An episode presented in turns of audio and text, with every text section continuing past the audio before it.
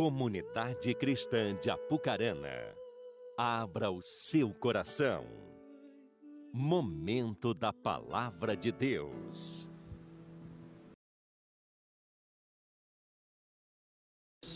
Agradeço ao pastor Cleverson, a família, né? E ao pastor Rony que nos conectou. E agradeço a oportunidade de, de poder estar aqui em Apucarana e compartilhar um pouquinho daquilo que, que nós aprendemos, compreendemos sobre esse tema, avivamento. É, eu, eu moro na cidade de Floresta, eu moro literalmente na parte da floresta mesmo, porque eu moro lá na beira do rio. É, eu, eu, em 2019 para 2020, eu sabia que ia vir a pandemia, então, em vez de ficar na cidade, eu comprei uma casa na beira do rio e eu estava em Roma em fevereiro de 2020 e lá em Roma os chineses estavam tudo com máscara, mas não tinha ninguém ainda e os brasileiros subindo no avião para vir para o carnaval. E eu falei, rapaz, por que, que esse pessoal está com essas máscaras? E já estava bem feio lá, mas assim muito pouco divulgado né? Inclusive lá mesmo. E eu cheguei, a gente tinha comprado uma casa, Deus tinha dado uma, deu, deu uma graça. A gente não, meu pai e o pai da minha esposa. Que a gente não tem dinheiro. Pastor tem dinheiro não, irmão. Se não tiver alguém que faz alguma coisa, é só misericórdia. E a minha sogra até, ela, quando eu casei com a minha esposa, eu tinha saído uma, do fundo de uma igreja, eu servi sete anos no fundo de uma igreja, cuidando de meninos, cuidando de células, cuidando de encontros. Esses, esse, o encontro com Deus é quando veio o G12 para o Brasil em 2000, nossa igreja se movimentava muito. E quando eu saí ali do fundo da igreja, eu, eu me casei e fui morar em Floresta no ano de 2006, 2005, 2006, não lembro agora.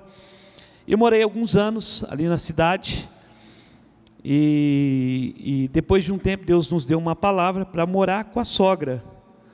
Eu até achei que era heresia, mas eu estava debaixo de uma graça, irmãos. Eu falei, rapaz, eu nem repreendi, porque tem coisa que a gente ainda repreende. Mas naquele dia eu falei, Espírito Santo, eu sei que o Senhor, que é o Senhor, mas é triste, mas a gente vai obedecer. E fomos, ficamos quatro anos. E aí o, o filho dela mais velho ia assumir ela. Mas eu lembro da minha sogra orando assim: Senhor, logo quando eu casei com a minha esposa, Senhor, não permita que a Vânia case com um pastor, dá um empresário para ela. Assim. Aí eu falo, por que será? Eu, pastor, um pastor tão abençoado. E quando ela precisava de oração, ela pedia. Quando ela precisava de tudo, ela pedia, mas ela orava contra os filhos casar com o pastor. E tem juízo, né, irmãos? E hoje a gente mora lá. E nos últimos seis anos a minha movimentação maior foi Europa, Sertão e os estados do Brasil. Mas eu passo em torno de três meses do ano na Europa. O Senhor abriu as portas do Evangelho e eu comecei pregando mais em igrejas brasileiras, né, que estão lá. Mas hoje é, Deus deu uma graça e a gente conseguiu alcançar os nativos. Então a gente tem conseguido entrar na igreja na Espanha, igreja espanhola, a igreja na Irlanda, uma igreja com vários irlandeses, igreja de Gales, com todos são galeses ou ingleses, todos são britânicos, igrejas é, na Inglaterra com muitos ingleses, é, em Portugal, igreja com muitos portugueses e ciganos, é uma etnia muito forte lá. Então, é, a gente se movimenta muito pela Europa. Porque na Europa é assim, irmãos. É, eu acredito que talvez depois dos países perseguidos, aí, né, seja a maior necessidade, porque a Europa vive um pós-cristianismo. A Europa vive algo assim que é, é difícil até de contar. Só mesmo quem já morou, já foi, e vê aqueles grandes templos de John Wesley fechados e que virou um bar, uma boate, um, os templos presbiterianos são vendidos para mesquita muçulmana, eu estava pregando um dia em uma igreja, uma igreja wesleyana, e eu estava bem feliz porque era uma das primeiras vezes que eu pregava numa igreja inglesa, wesleyana. E só que eu comecei a, a sentir que tinha algo estranho. E aí eu fui sair, fui ao fundo, ao banheiro. Quando eu estava indo ao fundo, tinha várias salas assim, ó. E em cada sala, em uma sala estava alugado para um ritual de hindu, e eles estavam fazendo aquele negócio lá, tomando um chá, chá, chá de cidreira. Irmãos, eu falei, misericórdia, eu fiz nome do. Brincadeira. Em outra sala, tinha o pessoal, tudo era dos candomblé, dentro da igreja, irmãos. Tudo junto, tudo misturado ali. Aí quase que eu falei, vamos fazer um culto só, ecumênico o negócio aqui. Muito difícil, muito difícil. Em Gales, a igreja onde eu ministrei em novembro, é, passou 19 anos sem ninguém ser batizado pelo Espírito Santo e 11 sem ninguém se batizar nas águas. Tinham 29 igrejas nessa cidade, depois do avivamento. O avivamento foi em 1904. Você fala, mas foi nessa cidade o avivamento? O avivamento em Gales foi em todas as cidades.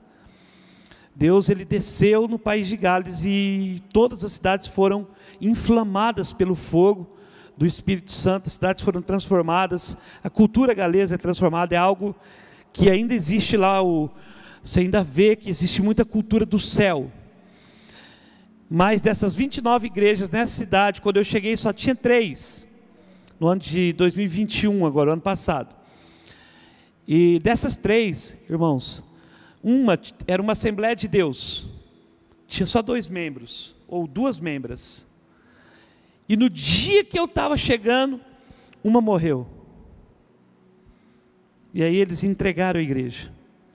E ficou só duas igrejas uma igreja que era batista, que eles colocaram o nome de Ebenezer. Quatro líderes assumiram porque não, tinha, não tem pastor, não tem ninguém que se oferece para ser missionário. A igreja é, metodista trouxe todas as irmãs, mulheres que havia na Coreia, mas agora já não tem mais também. Eles não têm mais candidatos ao ministério. E, e a crise de fé ela é muito grande. Pastor, porque você fala tanto, eu, eu, eu celebro a Europa, eu falo da Europa, eu, a, a igreja brasileira é uma igreja próspera. Você pode dizer amém? A igreja brasileira é uma igreja que tem um louvor abençoado, amém? Igreja brasileira é uma igreja que você, os irmãos estavam cantando aqui, e eu olhei pelo menos as três fileiras aqui, estava todo mundo pulando, né? Isso é glorioso, irmãos. E você não vê, há uma, há uma crise mesmo. E aí, nesse lugar em Gales, é, 11 anos sem ninguém ser batizado. As igrejas, né, como eu estava dizendo ali na Europa, e essa última igreja foi, e ficou duas. Ficou a anglicana, que é como a católica, lá, né, a igreja da rainha, e a, e a igreja Ebenezer. E quando a gente olha sobre os fundamentos da, quando a gente olha sobre a história da nossa fé, a reforma veio da Europa, né, e, e, e, do Reino Unido, e também o fogo. Quando a gente, eu escrevi um livro, porque eu sempre mapeei o fogo de Deus e fiquei ficava procurando Deus, onde começou esse fogo aqui, Deus, onde começou aqui, porque a gente ouve falar do, da Rua Azusa, do John Wesley, mas a gente ouve falar lá longe, e eu queria entender, Deus, onde começou esse movimento, aquele, esse, esse, e fui, fui buscando. Irmãos, a coisa mais impressionante que eu descobri na minha vida sobre avivamento é que o fogo começou com um homem que foi queimado numa fogueira. O nome desse homem é John Huss. Por causa da fé dele, ele foi queimado. Ele era um reformador que foi influenciado por Wycliffe. Não é Whitefield, é Wycliffe. Wycliffe foi morto e influenciou Huss. Huss se levantou com, mesmo, com, com a mesma palavra e começou a falar para voltar aos fundamentos, né, que depois se tornou cinco sola, sola fide, solo dio glória, sola gratia, tal. E John Ross foi queimado, ele deixou 300 mil homens, que eles chamavam russistas. Quando ele foi para a fogueira, sendo levado pela igreja romana, Ele canta um salmo e profetiza: vocês estão matando. Até hoje eu não, eu, não, eu não lembro o nome dos dois bichos, mas ele fala: vocês estão matando um pato e vai, Deus vai levantar um cisne, ou o contrário, né? E ele estava falando de Martinho Lutero, que viria 100 anos depois, em 1517, traria reforma. Mas os russistas, eles são espalhados. De Praga, República Tcheca, são espalhados. E dois mil deles chegam numa cidade chamada Herrnhut, ou Herrnhut, na Alemanha. E lá na Alemanha, esses homens se assentam em uma localidade por causa da perseguição. Eles se assentam numa localidade de um conde chamado Zinzendorf. E sabe o que eles fazem, irmãos? Eles conversam com o conde, o conde já tinha uma igreja, e eles fazem um pedido ao conde. Eles falam: olha, tantos de nós vai trabalhar para o Senhor, como servir o Senhor, mas nós queremos que o Senhor deixe 48 só para oração. E ali dá início aquilo que foi o maior movimento missionário, maior que de William Carey, que é o pai das missões modernas, que é o a vigília dos 100 anos. Irmãos, esse lugar permaneceu lá naquela terra, lá naquele sítio. Aqueles irmãos permaneceram 100 anos numa vigília. Como assim, pastor? Eles revezavam eles revezavam hora por hora ali, mas dia e noite, noite e dia, o fogo continuava ardendo no altar sem cessar. Amém? E daquele lugar, por eles entenderem o propósito da oração, por eles entenderem o que Deus pode fazer por meio da oração, por, por eles entenderem, irmãos, que Deus só podia fazer algo através da oração, todos os movimentos missionários que você apontar no mundo, alguém do Moraviano tocou. Quando você pega a reforma protestante, depois você pega o, a reforma que Wesley trouxe sobre o fogo, foi porque John Wesley encontrou um missionário moraviano. Então, literalmente, eles oraram por 100 anos. É aqueles meninos que a Nívia Soares gravou uma música, né, do cordeiro que foi morto, não sei se o irmão conhece. Canta um pouquinho, irmão, para mim, ver se é bonita essa música. Ele estava sem microfone, desculpa, irmão.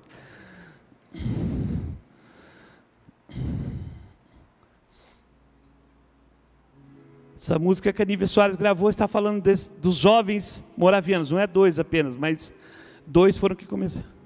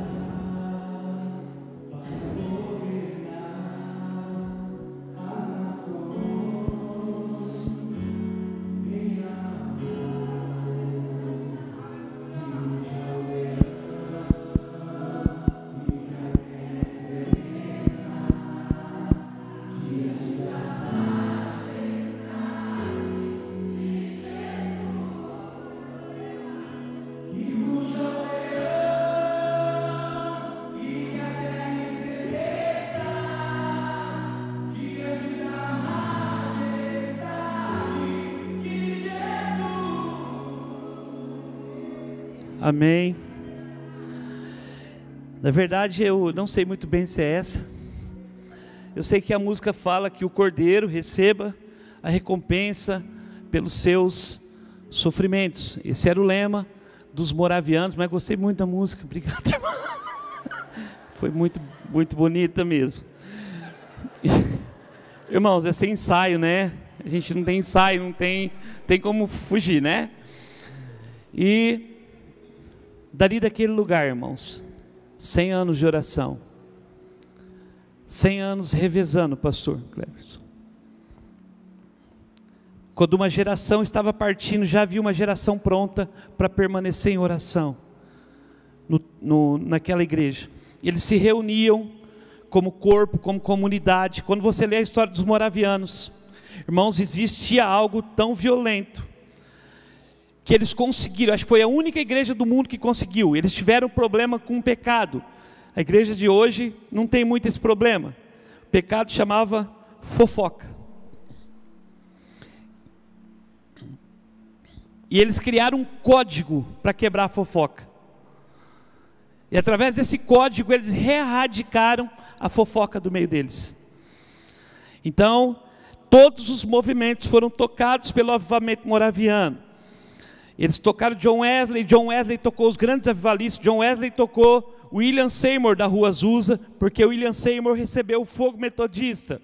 É, John Wesley, através do movimento metodista, tocou é, Evan Roberts, que era filho de metodistas do avivamento do, do país de Gales. John Wesley tocou Smith Wigglesworth, aquele homem que ressuscitava as pessoas dentro do caixão, ressuscitou 23 pessoas ali perto de Manchester, de Bradford um lugar que você chega lá na, na igreja, lá está os atestados de óbito, para quem quiser ver. Morreu em 1949. Então, homens que foram inflamados, homens que carregavam um poder de Deus, homens que carregavam um fogo, uma chama, homens real, realmente, literalmente, inflamados para Deus. Amém? E eu me apaixonei por esse tema. Então eu fui buscar entender tal. E o que eu tenho para falar com vocês não vai muito tempo até às 11h30. Então, é apenas duas horas, né? rapidinho. O que tem para falar com vocês é simples, irmãos, mas é, eu, eu defino assim, três etapas que eu gosto de trazer sempre como estrutura quando eu prego na primeira vez em um lugar, sobre como, como nós podemos definir avivamento. Não dá nem para a gente falar como atrair, mas como definir. O que é avivamento? Dá um, dá um exemplo aí, né? Porque é tão a gente confunde tanto avivamento, que é literalmente um avivamento. E lendo, buscando e orando e também procurando compreender, eu, eu tenho algumas assim coisas, mas eu gosto de definir da seguinte, da seguinte maneira. Essa definição é uma mistura é, de, um, de um autor, eu peguei um pouco, o restante eu escrevi, Avivamento, para quem é líder, para quem é pastor, para quem é obreiro, é muito importante você entender isso. Avivamento é mais ou menos, ou é a definição que eu acho mais próxima, é quando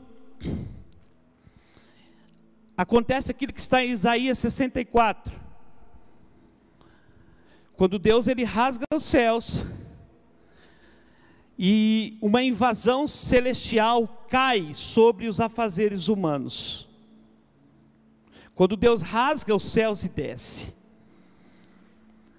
Quando Deus rasga os céus e desce. A glória de Deus, ela se torna tão tangível em uma atmosfera geográfica.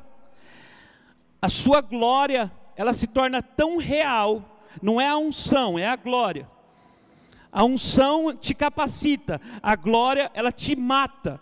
A unção ela faz você se tornar melhor pregador. A glória ela faz você gaguejar como pregador.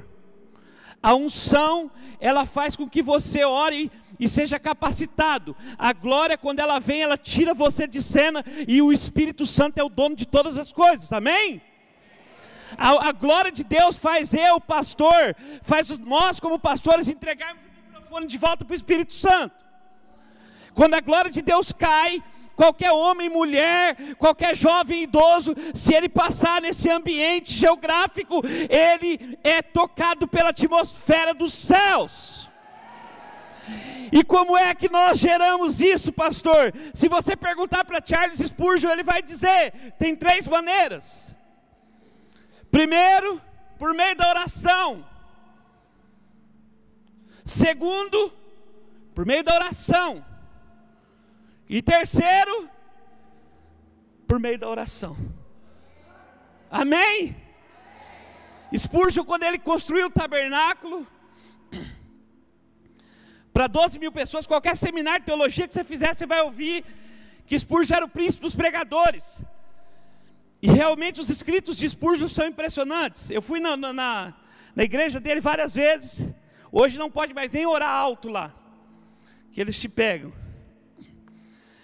E quando, ele, quando foi construída a Batista, em Londres,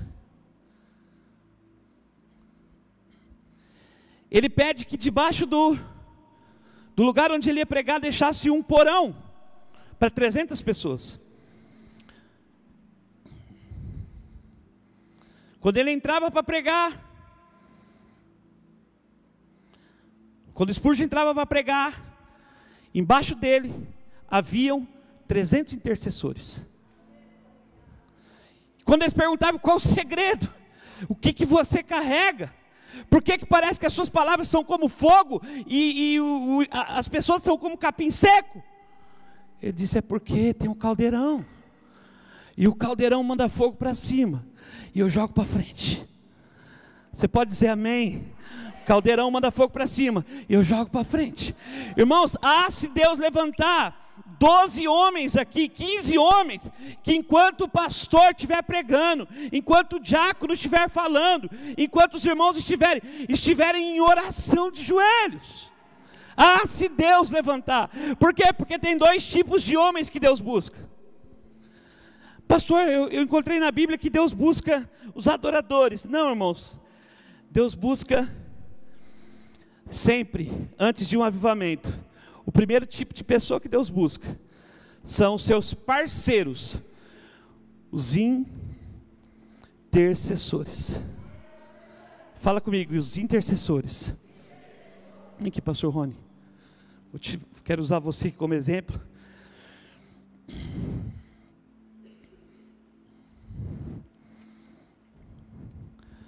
que, que Deus faz, irmãos? Por que, que são os intercessores? Porque Deus começa, toda vez que Deus é, é, é, começa a, a trazer, a derramar um desejo de oração, ou que nós chamamos de fardo de oração, ou dom de lágrimas. Se vocês não leram, leiam o livro Dom de, dom, O Dom das Lágrimas. Então Deus começa a derramar um, um, um fardo de oração sobre alguns homens. Quando esses homens começam, pelo Espírito de Deus, responder aos céus, os céus estão preparados, as nuvens começam a ficar carregadas e nós podemos nos preparar, porque uma grande tempestade vai descer. Mas antes disso, Deus precisa encontrar os seus intercessores homens que vão cooperar com o propósito de Deus nos céus. Ah, pastor, como isso? Aquilo que você mesmo lê lá no, no, no, na oração do Pai Nosso: vem o teu reino, vem o teu reino, amém? Se você pegar o alfamento de Gales, a oração era o Pai Nosso: vem o teu reino, que vem o teu reino, aquela música que fala: céus e terra se encontram. Então Deus busca os seus parceiros. Esses homens começam a orar uma hora por dia, duas, três, quatro, seis, dez, doze. Eles estão totalmente consumidos pela oração. E são esses homens, irmãos, sem grito, sem bagunça.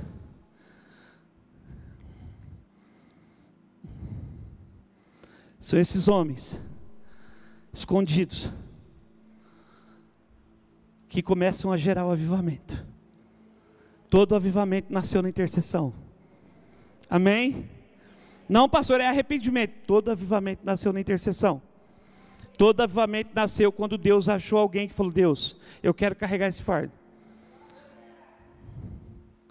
Jonathan Edwards estava orando 12 horas por dia. Um dia a mulher dele chegou no quarto e ele estava levitando. Ah, pastor, isso não é de Deus. Manda, fala para eles. Eu, eu não sei explicar, que eu nunca levitei. Doze horas. O homem que carregou o fardo de Azusa, a mulher dele falou: Por favor, interne meu marido. Ele não come há muitos dias, ele não fala com ninguém. Ele passa 12 horas por dia orando, chorando gemendo. Uh! Você entendeu? Você pode dizer amém? Orando, chorando e gemendo. É quando Deus pega o cara por inteiro, irmãos. É quando Deus acha um parceiro e fala: Ó, você vai carregar um fardo. Amém? Mas o problema é que nós estamos ocupados. O problema é que nós, o problema é que nós temos entretenimento assassino. O problema é que nós estamos distraídos. O problema é que nós achamos que interceder é ficar ali atrás com a mãozinha erguida. Irmão, já fiz isso também. Você não está nem orando, mentira. Glória. Aí chega alguém e diz: Glória. Todo avivamento, ele foi gerado por homens improváveis. Fala assim: homens improváveis. Se você é um cara improvável, se prepare, pode ser com você, amém? Irmãos, eu nunca vi nascer avivamento de, igreja ou de lugares famosos. Sempre foi com pessoas pequenas, escondidas, que Deus encontrou elas. E Deus trouxe elas para um lugar. E elas guerrearam com as regiões celestiais. Até que os céus se rompessem. Até que o Senhor achasse um lugar na terra nós estamos há muito tempo orando porque nós queremos que é, queremos morar no céu. E Deus está nos chamando para que nós possamos o atrair, porque Ele quer vir morar na terra. Amém? Deus quer vir morar na terra. Shhh. Aleluia. Fala aleluia, irmão. Me ajuda. Me ajuda a um glória. Me ajuda, me ajuda. Me ajuda para ver se Deus puxa algo aqui de fora. Só as irmãs que vai, mais alguém me ajuda. Glória, glória, então glória a Deus, é isso mesmo. Aqui é pentecostal, né? Seja comportado, você está numa igreja pentecostal. Amém. Obrigado, pastor. Pastor é bonito, né, irmãos? Bonito, não é? Vai lá, pastorzão. Avivamento. Durante um avivamento. Alguma um irmão definiu o avivamento da seguinte maneira: durante um avivamento, Deus faz mais em uma semana do que em 20 anos que nós esperamos fielmente. Avivamento é quando Deus muda para a nossa cidade e as pessoas começam a falar: Deus está ali. Não existe isso, pastor. Existe sim, irmãos. Deus mudou para Almolonga. 96% da cidade se converteu. Acabaram os crimes. Os policiais perderam o emprego. Os bares se fecharam. A agricultura foi transformada. 96% da cidade se rendeu a Jesus, o Rei dos Reis e Senhor dos Senhores. É quando Deus muda para a cidade. Avivamento é quando você sabe que Deus começa a frequentar os cultos e você vê que o fogo está crescendo que a chama está aumentando, as brasas estão aumentando.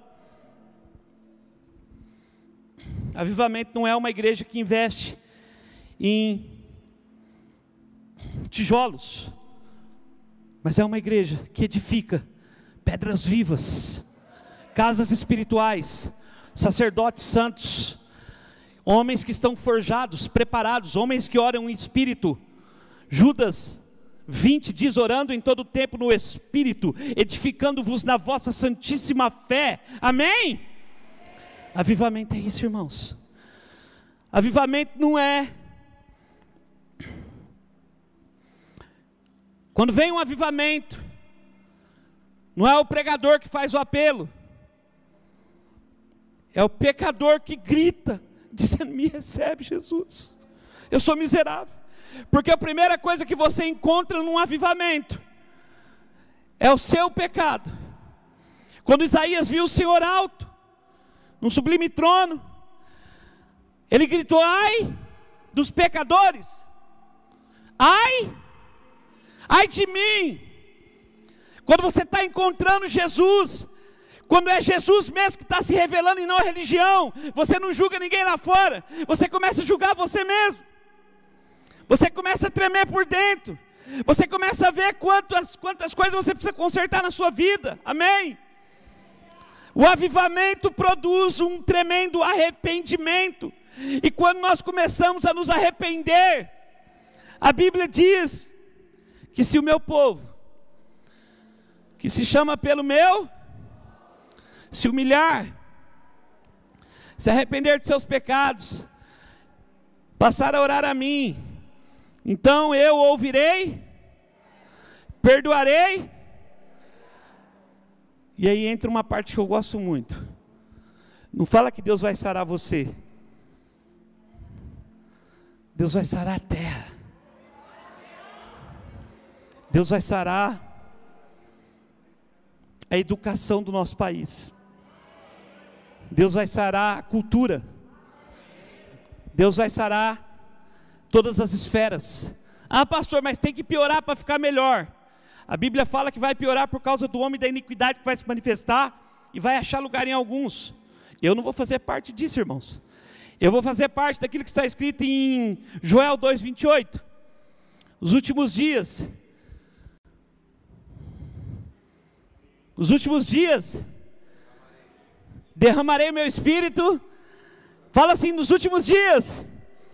Irmão, se você não crê que nós estamos nos últimos dias, eu não sei onde você esteve nesses últimos anos. não tem mais para onde correr, né, pastor?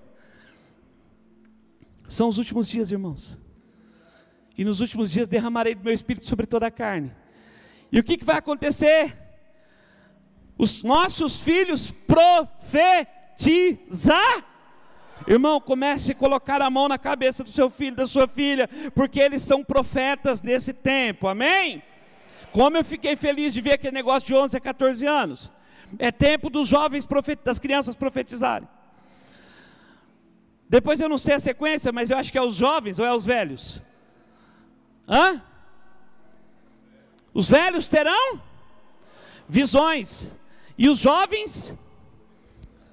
Não jovens sonhos, né? Se você entende que nos últimos dias as trevas vão avançar, eu quero dizer uma coisa para você. A igreja de Jesus continuará triunfante. As portas do inferno não prevalecerão contra a igreja de Jesus. Não prevalecerão, irmãos. Não prevalecerão. Eu estava numa cidade onde onde os irmãos oraram sete semanas em volta da prefeitura. Oito vereadores foram presos. Uh! Ei! Você pode dar um glória a Deus bem alto aí? O pastor falou, pastor Rodrigo Leite. O pastor é doidão, ele Rodrigo Leite. Enquanto eu estava orando, estava tremendo o coisa aí. A esposa dele falou, claro, você ficava balançando. Não é não, amor. Eu só segurei. Mas ontem a Polícia Federal prendeu oito, aqui no Paraná. Deus vai sarar a nossa terra.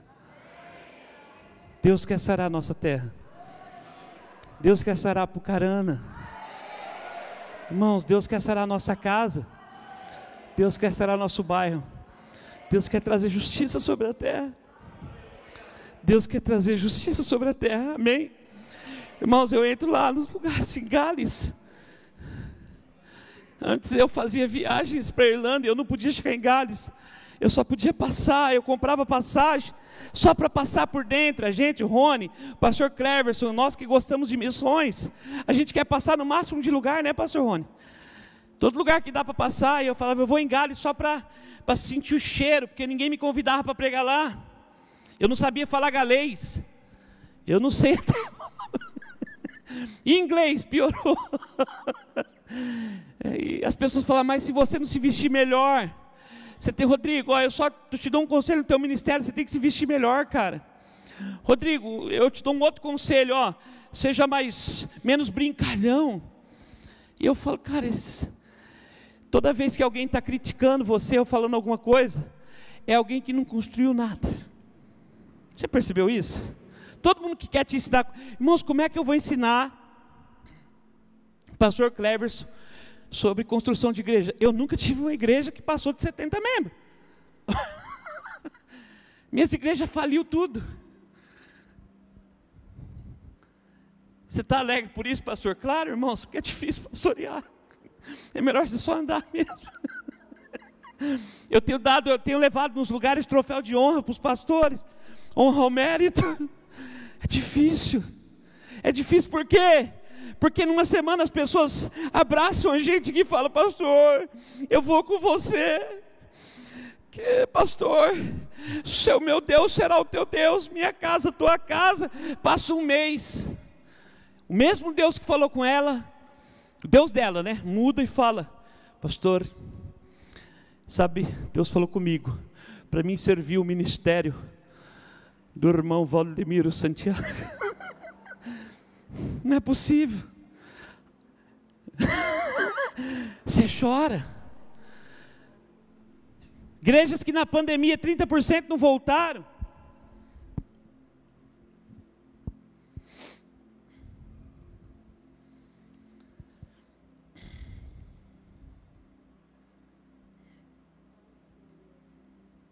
Satanás ele não teme as megas igrejas.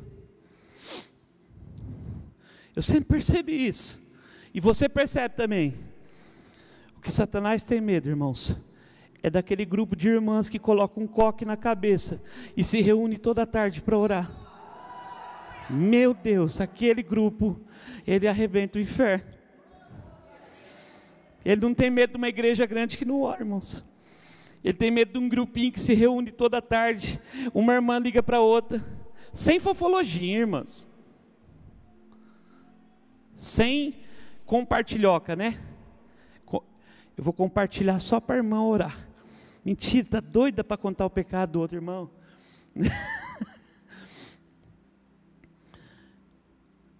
Avivamento, irmãos. Avivamento é o plano de Deus para esse tempo. Obrigado, irmão. Glória a Deus. Eu estou de blusa porque eu coloquei uma camiseta e às vezes quando eu ergo a mão aparece o piercing. Cadê aquele pastor que estava aqui?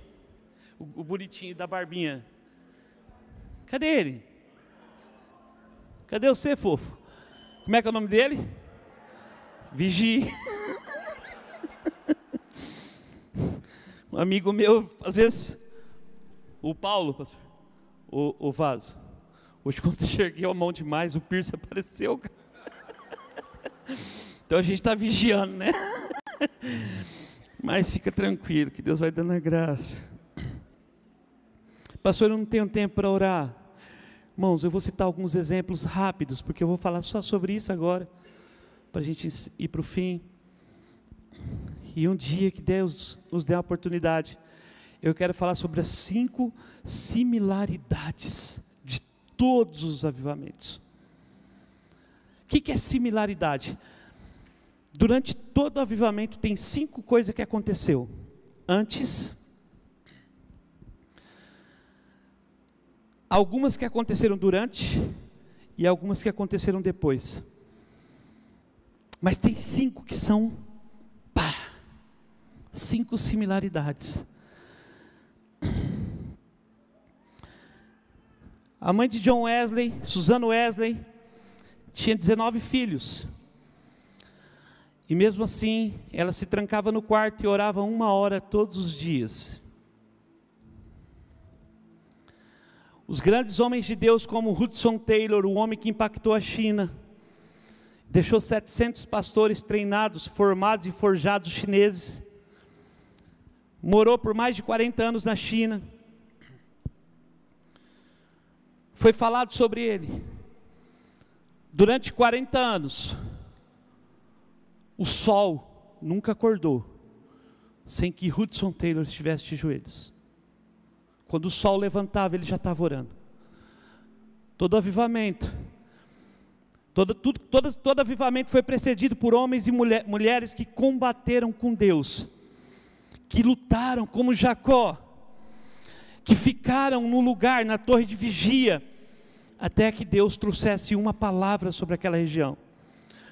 Um dos avivamentos mais fantásticos que aconteceu foi o avivamento das Ilhas Hebrides, Hebrides ou Hébridas, na Escócia, onde duas mulheres, uma de 82 e uma de 84 anos, senhoras Pen, oraram por mais de 40 anos pedindo ao Senhor que visitasse aquelas ilhas, que já havia 20, havia 20 mil pessoas naquelas ilhas e a igreja tinha menos de 50 membros.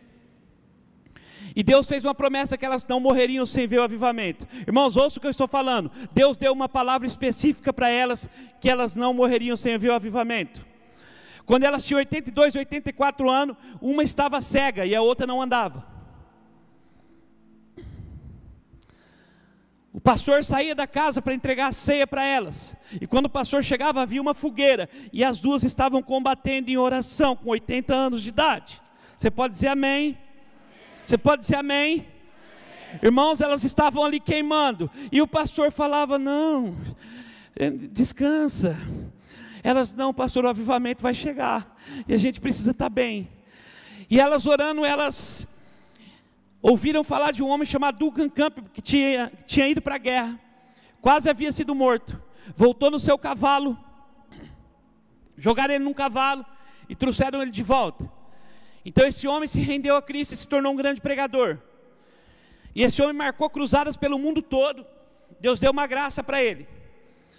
Porém veio uma situação que foi proibido, como os voos foram proibidos agora, eu não sei bem o que foi que Duncan Campbell foi proibido de sair 60 dias da Inglaterra, do Reino Unido.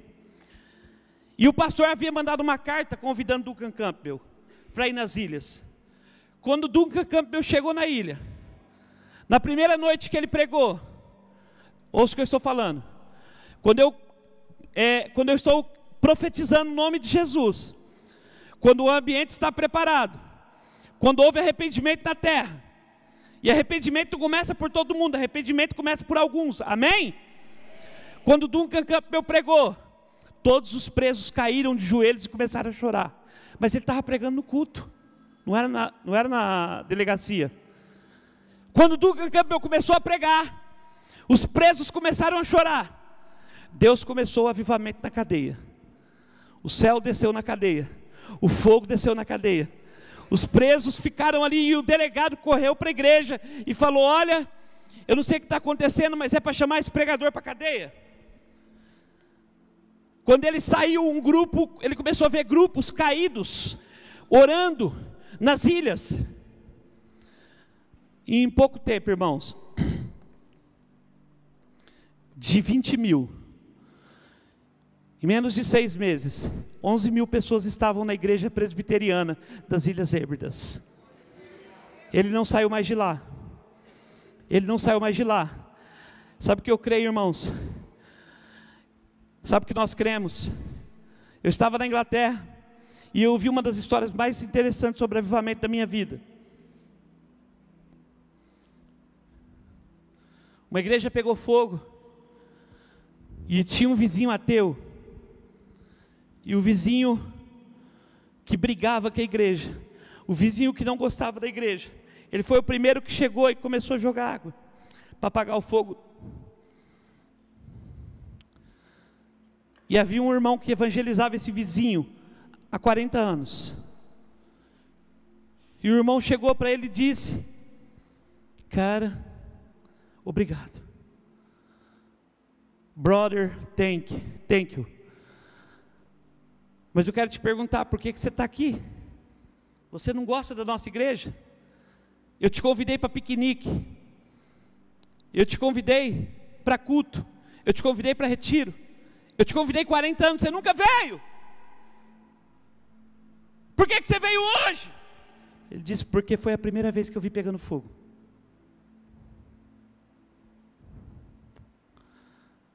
Quando você acende o fogo no altar. As pessoas começam a ver, porque elas querem ver você queimando. Em qualquer lugar que você estiver apucarando, se você estiver queimando, se você tiver uma palavra, as pessoas vão correr atrás de você. Você pode dizer amém? Irmãos, nós estamos tão carentes, tão sedentos por homens e mulheres de Deus, que se alguém tiver uma, uma palavra, você pode ir montar uma igreja no deserto. João Batista montou uma igreja no deserto não tinha luz,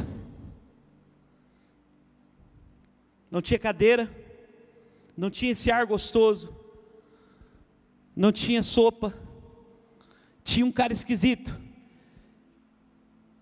vestido de pele de camelo, que parecia o pastor Rony, comendo gafanhoto e mel silvestre, que o pastor é meio João Batista, né?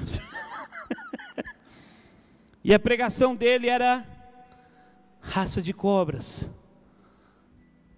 E a Bíblia fala que o povo saiu de Jerusalém, da Judéia, sabe para quê? Para ver Porque ali havia um homem, uma candeia. Olha aqui, ó. Havia uma candeia que resplandecia. E olha aqui, ó, presta atenção agora. E dava luz a todos que chegavam perto. João se preparou 30 anos para ter um ministério de nove meses a dez meses. Ele vai preso. Ele fica em dúvida. Eles cortam a cabeça de João, irmãos. Jesus fala: ninguém que nasceu de mulher é maior do que esse cara. Então eu preciso de uma palavra de Deus. Aquele texto bíblico que diz assim, ó: Arrepende-te. Lembra-te de onde caíste. E volte às primeiras obras. A versão mais original dele. Isso não é apócrifos, isso é versão.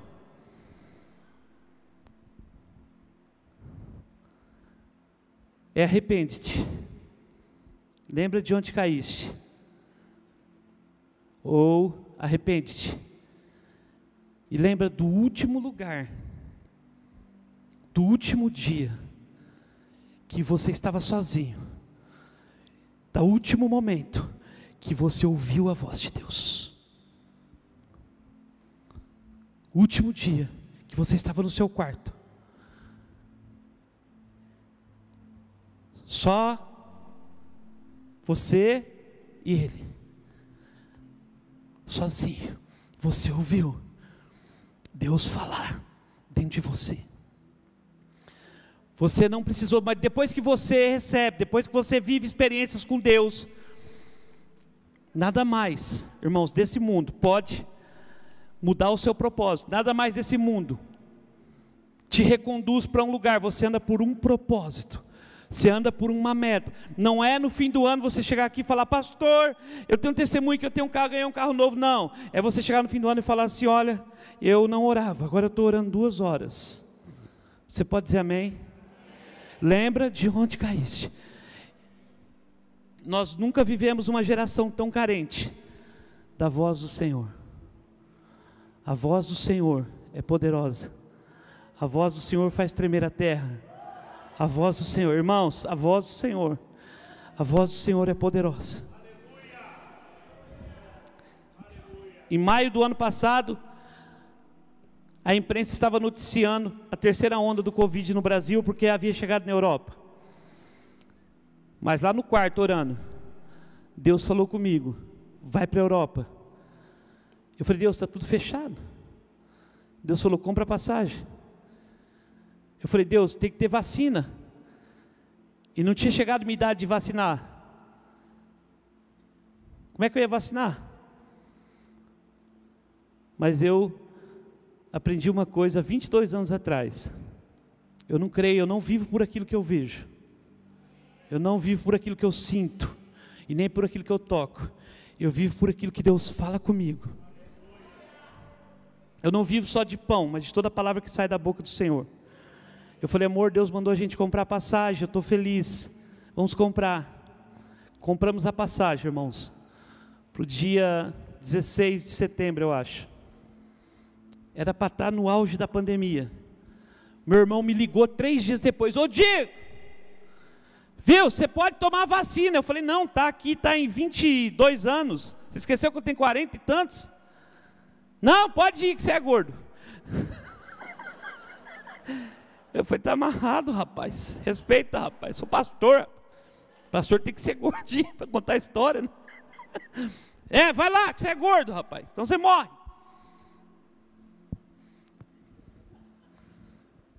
Minha esposa tem quatro anos a mais que eu.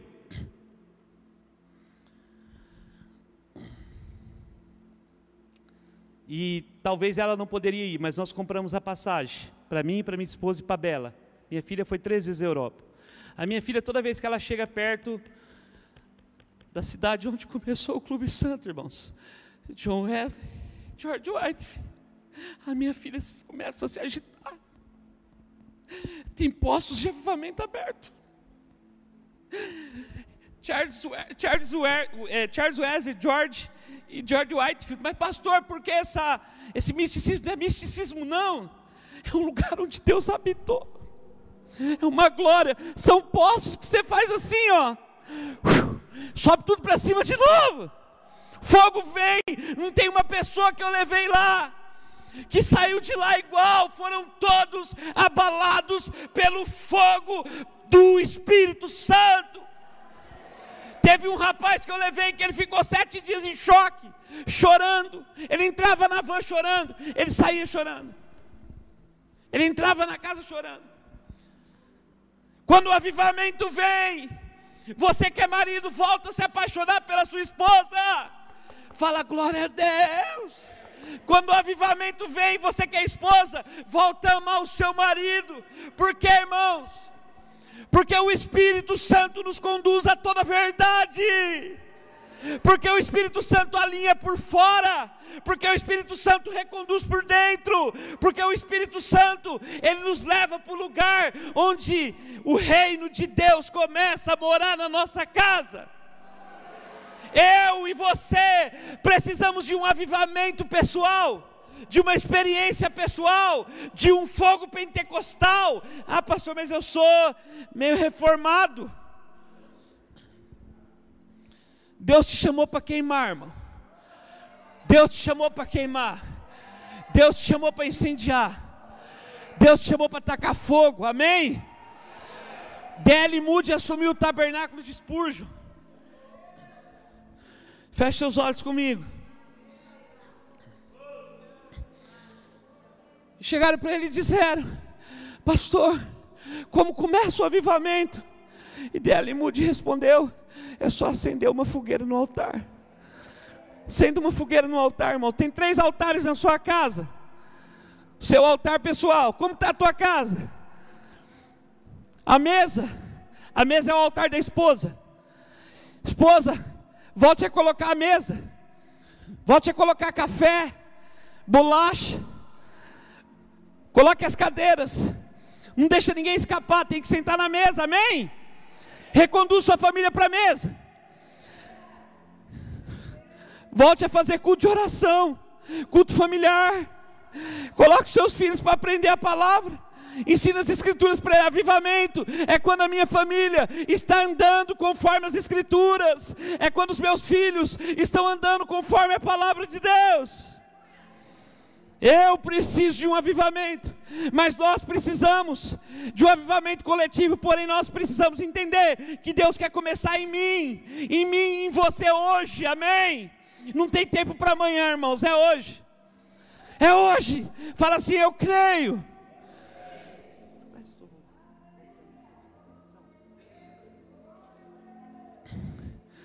O Matt Damon, ele fez uma música, fique com seus olhos fechados só um pouquinho. Matt Damon fez uma música, irmãos. Mas antes dessa música,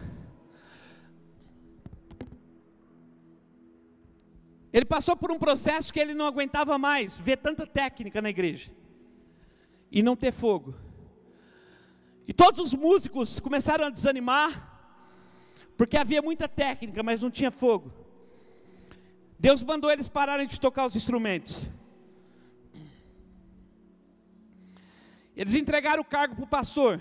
E ele falou: Pastor, nós vamos buscar o fogo. O dia que o fogo voltar, a gente volta para o altar.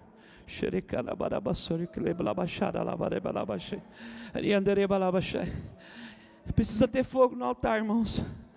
Precisa ter fogo no altar. Só que você precisa vir da tua casa também queimando, amém? Porque o Espírito testifica com o nosso espírito. Amém. Lá na Índia, a saudação dos crentes é: o Espírito que habita em mim, o Jesus que habita em mim, saúda o Jesus que habita dentro de você. Uh! Hey! E Matt Damon desistiu de tudo, parou de cantar um ano, entrou em arrependimento, confessou seus pecados para sua família.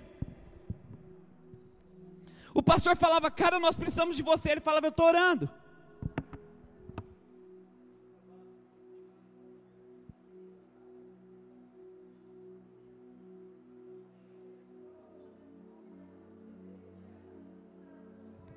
Estou orando porque eu quero voltar para a essência.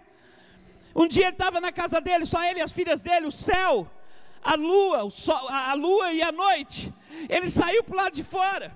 E a esposa dele falou: Ai, pegou o, micro, o violão hoje? Ele falou: Peguei. E ele começou a tocar assim, ó.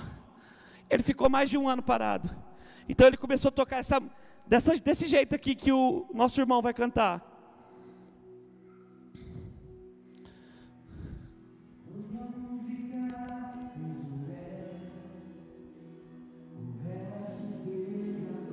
Se você sentir de vir chorar aqui, nós vamos chorar junto. Se você falar, eu quero voltar, eu preciso voltar. Se você sentir de se jogar no chão, se joga. Hoje é o dia. Não espera Peniel, não. Já se joga agora. Uh! Ele falou: Deus, meu Deus, eu não quero só, eu quero que. Eu quero a essência. Quem quer essência?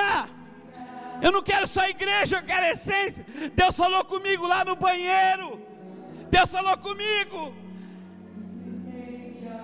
Uma palavra sobre esse ministério. Ele disse: O Senhor reina, eu reino nesse lugar, Rodrigo. Eu falei, aleluia. Falei, então Deus, vamos quebrar tudo. Vamos quebrar tudo. Vamos quebrar tudo. Vem com tudo, Deus. Vem com tudo. Ei, ei, ei, ei, ei! Você pode me ajudar? Você pode ajudar? Chore! Oh! Vem, vem, vem, vem, vem, vem, vem! Espírito de Deus! Vem pro altar, vem chorar junto!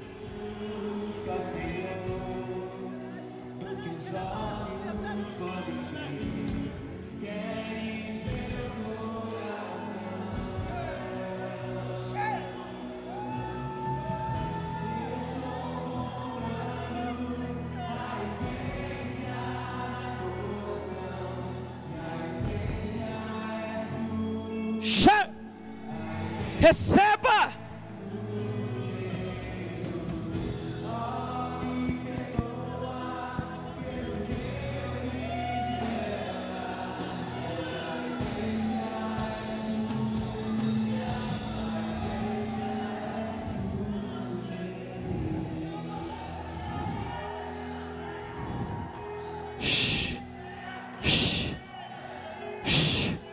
Chorem os sacerdotes, ministros do Senhor, entre o pórtico e o altar, e diga: poupa o teu povo, Senhor.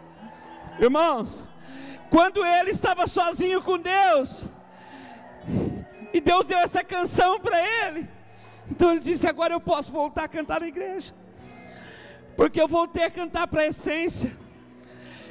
Ah, irmãos, quando você está sozinho no seu quarto, e ninguém está te vendo, Aquilo ali é o que você é com Deus. Nós precisamos ser restaurados. Nós precisamos voltar a amar. Nós precisamos voltar a amar pelos nossos filhos, amar a Deus. Querido, eu queria pedir só o teclado e a bateria agora. Essa música só com o teclado e a bateria. Os irmãos seguram só um pouquinho, só teclado e a bateria. Levante suas mãos. Fala, Deus, eu só quero a essência. Que a religião tire de mim, Deus. Deus, onde eu, onde eu, eu, eu, me perdi. Você não está perdido no pecado, cara, mas você talvez perdeu a presença. O diabo não precisa te desviar da igreja, é só tirar você do foco. Quando ele te tira do foco, ele já te roubou. Cheio.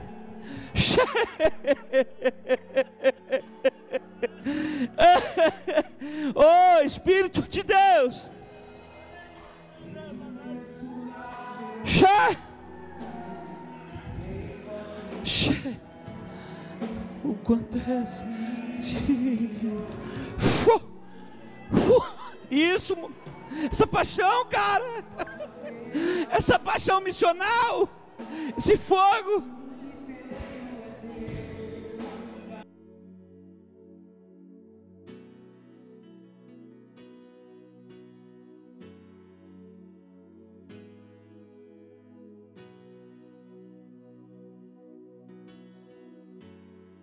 é o que quer.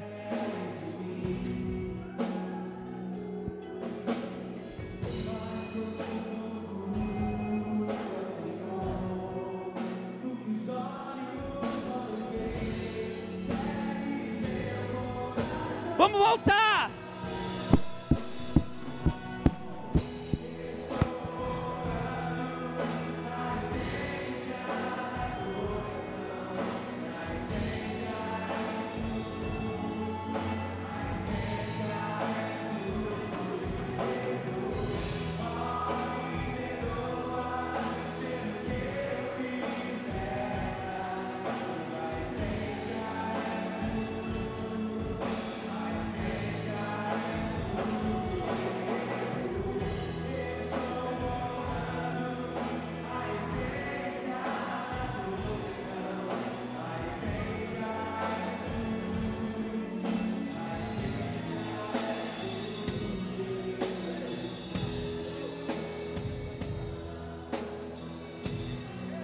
Querido, fique de pé. Fique de pé. Eu quero convidar você a cantar agora comigo essa música com força.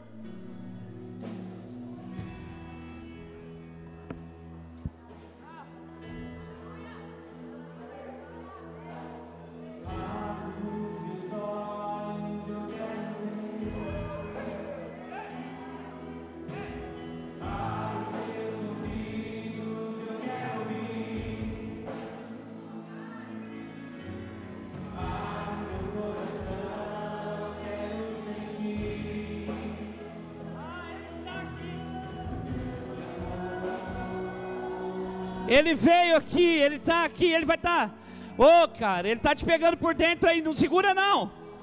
Libera o brado, libera, libera, libera para ele.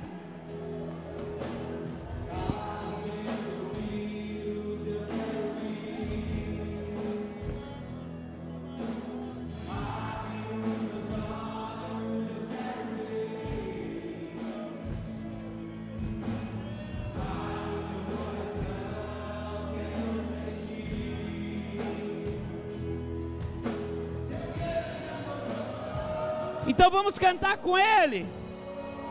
Ei, ei, ei. Porque eu quero.